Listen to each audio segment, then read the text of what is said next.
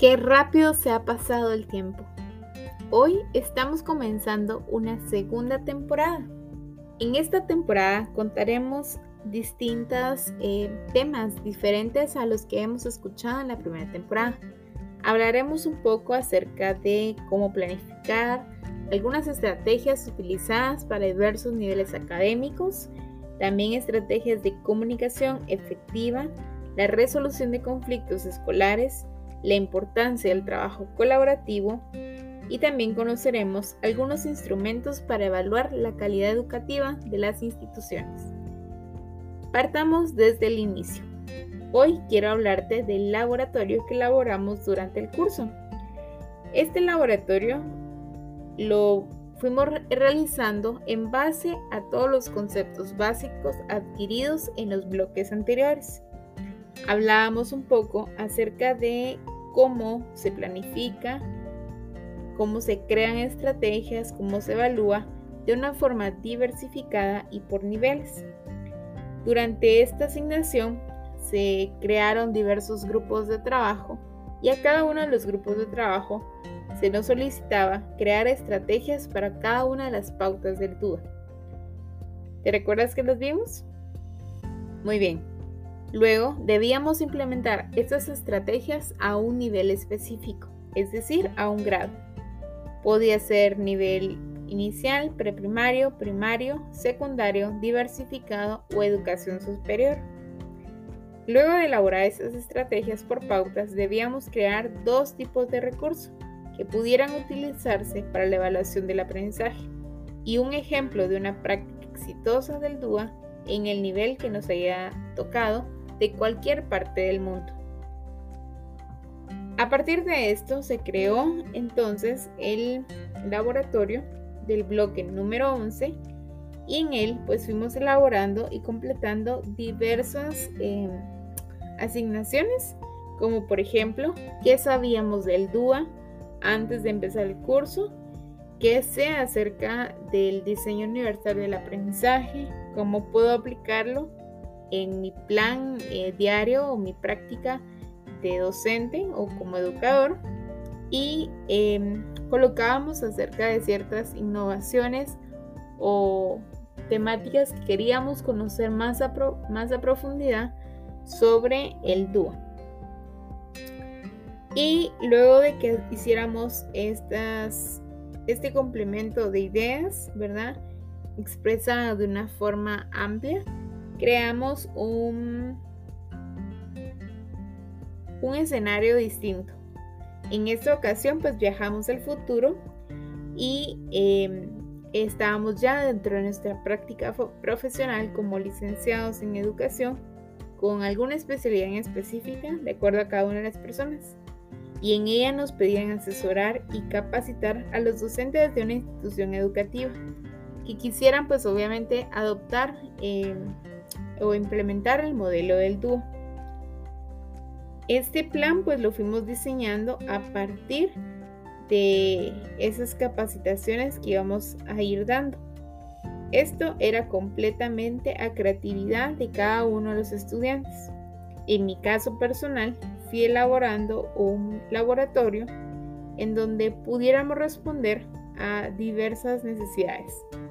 Por ejemplo, Quiero contarte que antes de iniciar el curso, mi conocimiento respecto al DUA era bastante nula. Tenía ciertas pinceladas acerca del diseño universal del aprendizaje porque lo había escuchado a lo largo de mi profesión como educadora.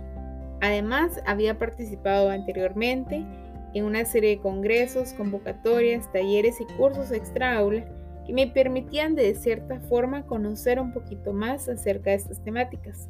Sin embargo, Nunca me di, eh, nunca descarté, mejor dicho, la posibilidad de ampliar más la información.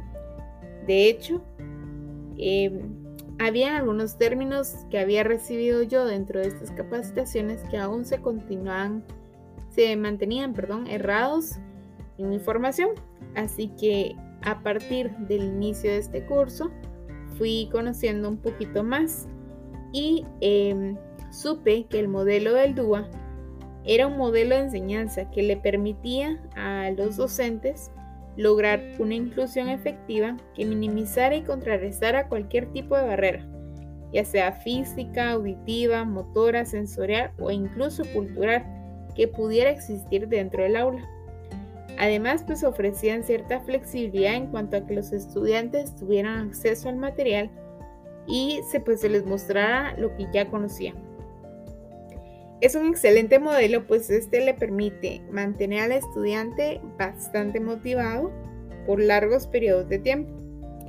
La idea de la flexibilidad que tiene el modelo del DUA es que permite utilizar diversos métodos de enseñanza para eliminar cualquier tipo de obstáculo eh, propiamente del aprendizaje y está obviamente regido por distintos elementos como principios fundamentales en cuanto a la participación, representación, acción y expresión.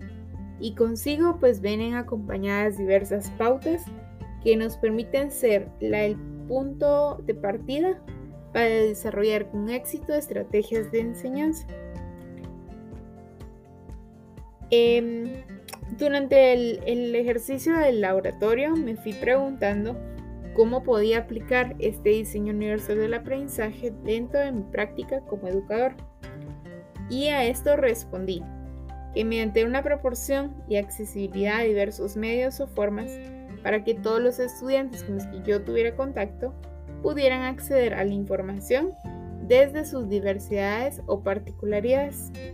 El segundo, que era importante, pues establecer metas objetivos. Pensar en cada uno de mis estudiantes.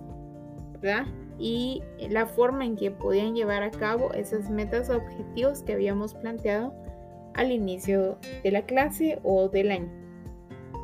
También eh, era importante la utilización de diversos medios evaluativos para ver si el estudiante aprendió o no dentro del aula y también para conocer mi propio ejercicio profesional. Y también eh, podemos denotar la importancia o cómo poderla poner en práctica respecto a la elección, elección, clasificación y el uso adecuado de los recursos y materiales que pudieran permitirme asegurar que podíamos eliminar cualquier tipo de barrera de aprendizaje acompañada de diversas pautas preexistentes. Ahora, después de haber terminado este curso, pude em, observar que quiero aprender mucho más acerca de él. Quiero conocer diversas prácticas exitosas que han tenido al utilizar el modelo de enseñanza, tanto en lo urbano como en lo rural.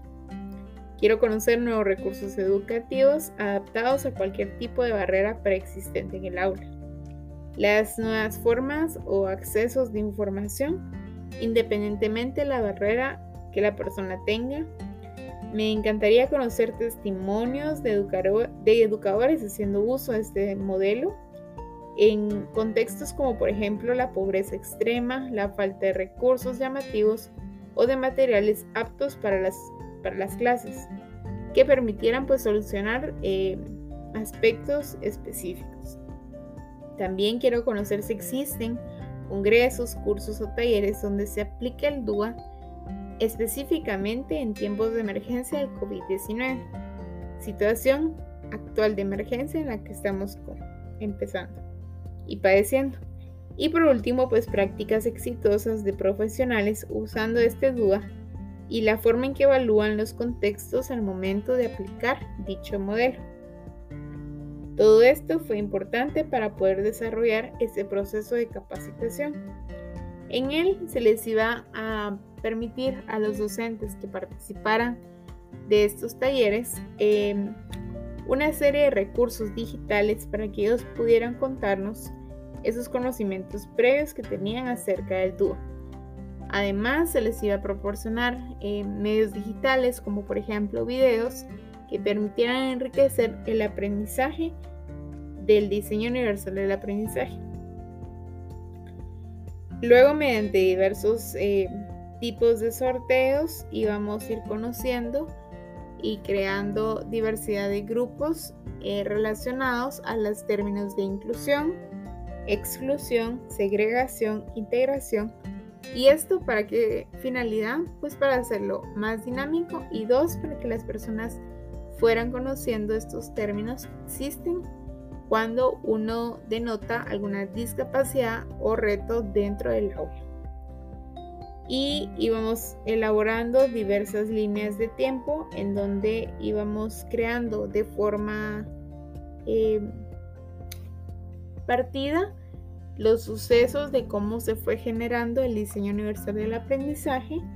Y ya por último pues eh, se les hacían preguntas eh, acerca de los recursos que iban a utilizar los educadores, conocimientos previos acerca de esto y los conocimientos nuevos que habían adquirido del diseño universal del aprendizaje.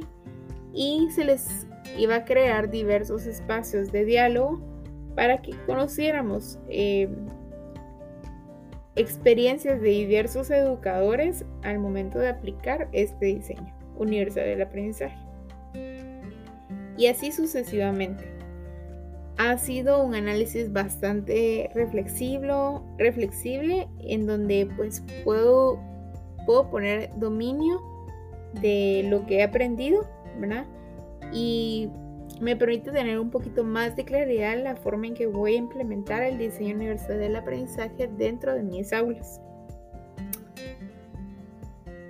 Obviamente, la metodología que he utilizado facilita y responde al DUA y al utilizar diversos recursos hace más enriquecedor la planificación con la que la he elaborado.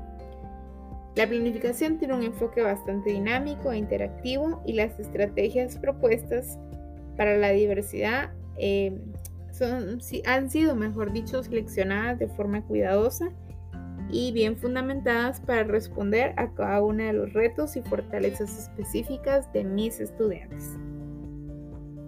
Así que con esto puedo dar a concluir lo que he aprendido del diseño universal del aprendizaje durante el transcurso de los bloques anteriores.